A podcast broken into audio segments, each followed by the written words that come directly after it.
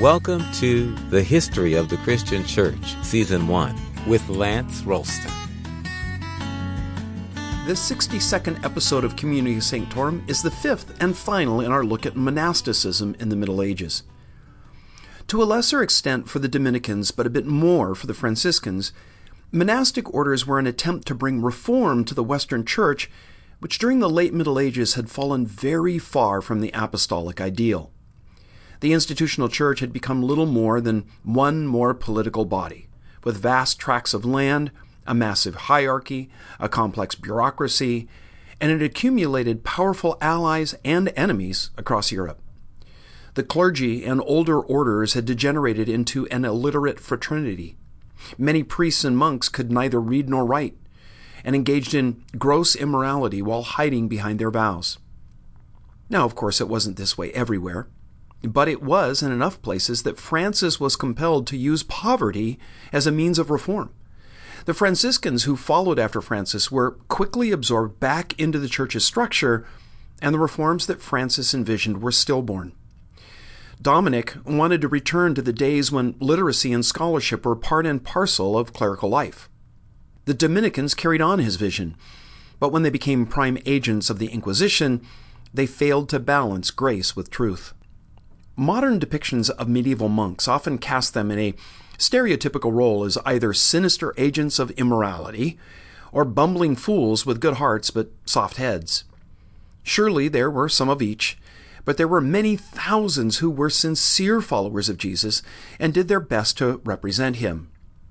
There's every reason to believe that they lived quietly in monasteries and convents, prayed, read, and engaged in humble manual labor throughout their lives. There were spiritual giants as well as those who were thoroughly wicked and corrupt wretches. After Augustine of Canterbury brought the faith to England, well, it was as though the sun had come out. Another among God's champions was Malachi, whose story was recounted by Bernard of Clairvaux in the 12th century. Stories like his were one of the main attractions for medieval people who looked to the saints for reassurance that at least some had managed to lead exemplary lives and had shown others how to as well.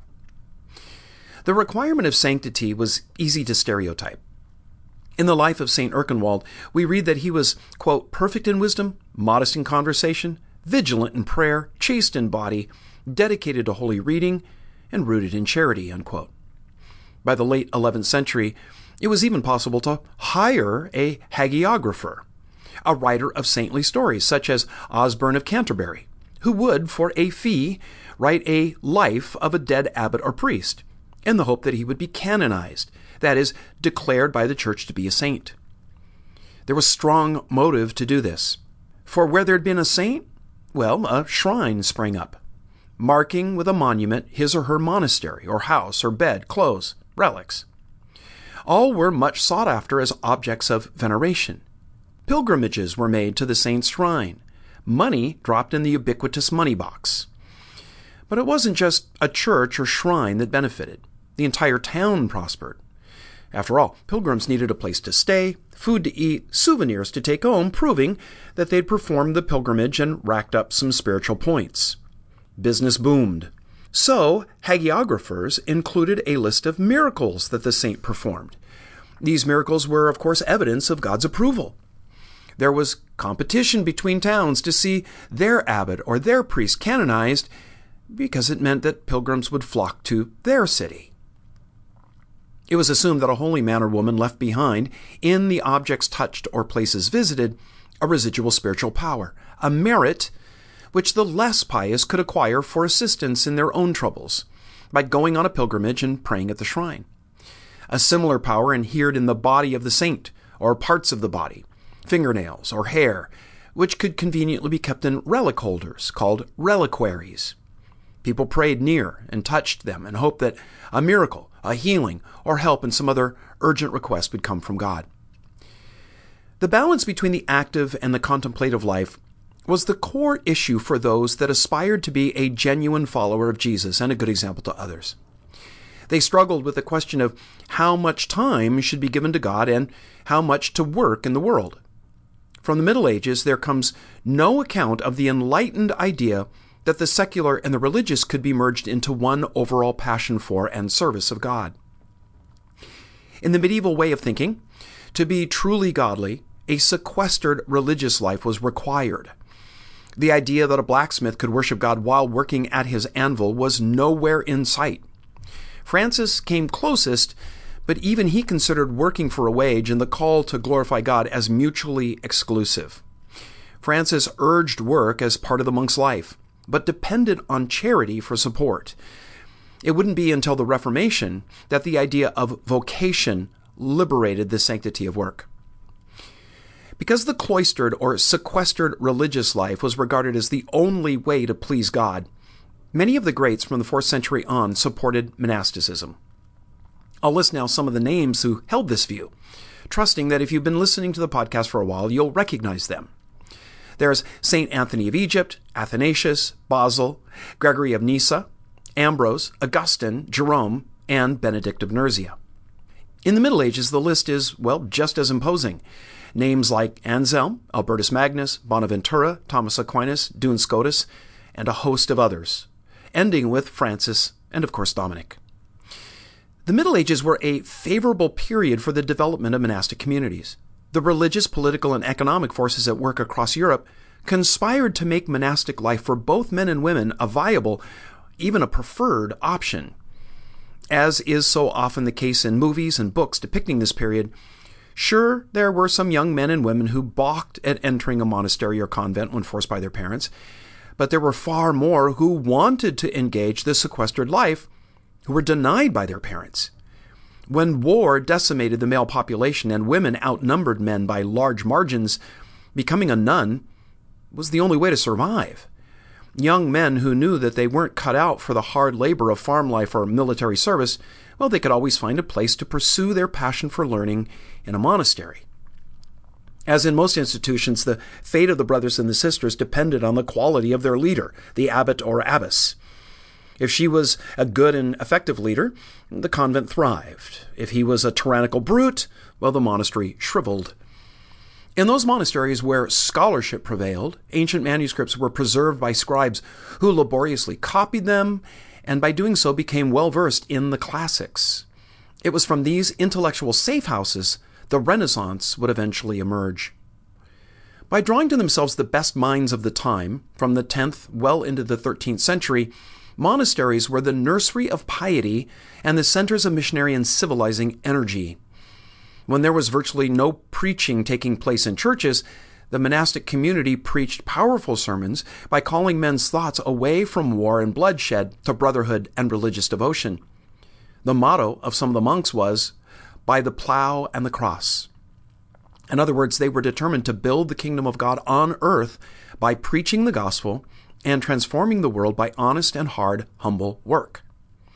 Monks were pioneers in the cultivation of the ground, and after the most scientific fashion then known, they taught agriculture, the tending of vines and fish, the breeding of cattle, and the manufacture of wool. They built roads and some of the best buildings.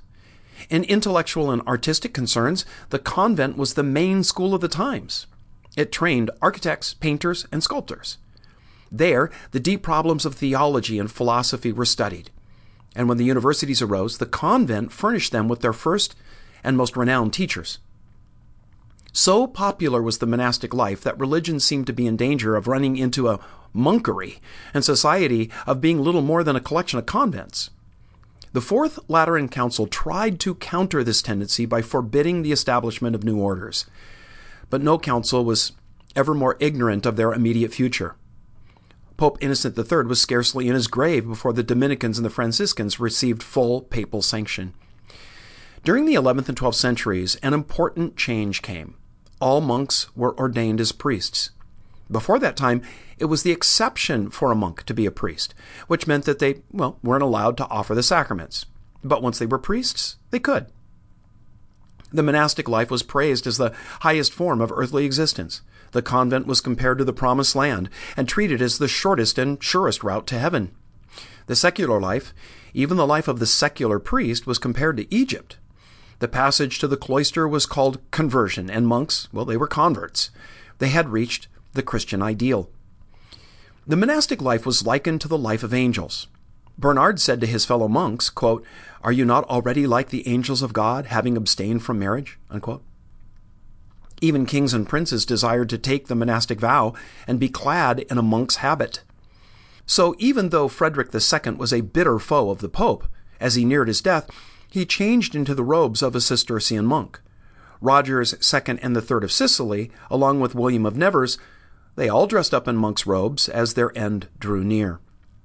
They thought that doing so would mean a better chance at heaven. I guess kind of spiritual camouflage to get by Peter. Accounts from the time make miracles part and parcel of the monk's daily life. He was surrounded by spirits. Visions and revelations occurred day and night. Devils roamed about at all hours in the cloistered halls. They were on evil errands to deceive the unwary and shake the faith of the careless.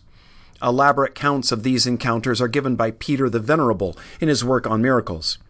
He gives a detailed account of how these restless spiritual foes would pull the bedclothes off of sleeping monks and, chuckling, leave them across the cloister. While monasteries and converts were a major part of life in Middle Age Europe, many of them bastions of piety and scholarship, others didn't live up to that reputation and became blockades to progress. As the years marched forward, the monastic ideal of holiness degenerated into a mere form that became superstitious and suspicious of anything new. So while some monasteries served as midwives to the Renaissance, others were like Herod's soldiers trying to slay it in its infancy. As we end this episode, I thought it good to do a brief review of what are called the hours, sometimes known as the divine office or the breviary. This is how monks and nuns divided their day. The time for these divisions varied from place to place, but generally it went like this. In the early morning before dawn, a bell was rung that awakened the monks or nuns to a time of private reading and meditation. Then they all gathered for nocturnes, in which a psalm was read, there was chanting, and then some lessons from Scripture or uh, church fathers. After that, they went back to bed for a bit and got up at dawn for another service called Lauds. Lauds was followed by another period of personal reading and prayer, which resolved in the cloister as they would again gather for prime at 6 a.m. Prime was followed by a period of work, which ended with terce, a time for group prayer at about 9 a.m. Then there is more work from about 10 to just before noon, when the nuns and brothers gathered for sext, a short service where a few psalms were read.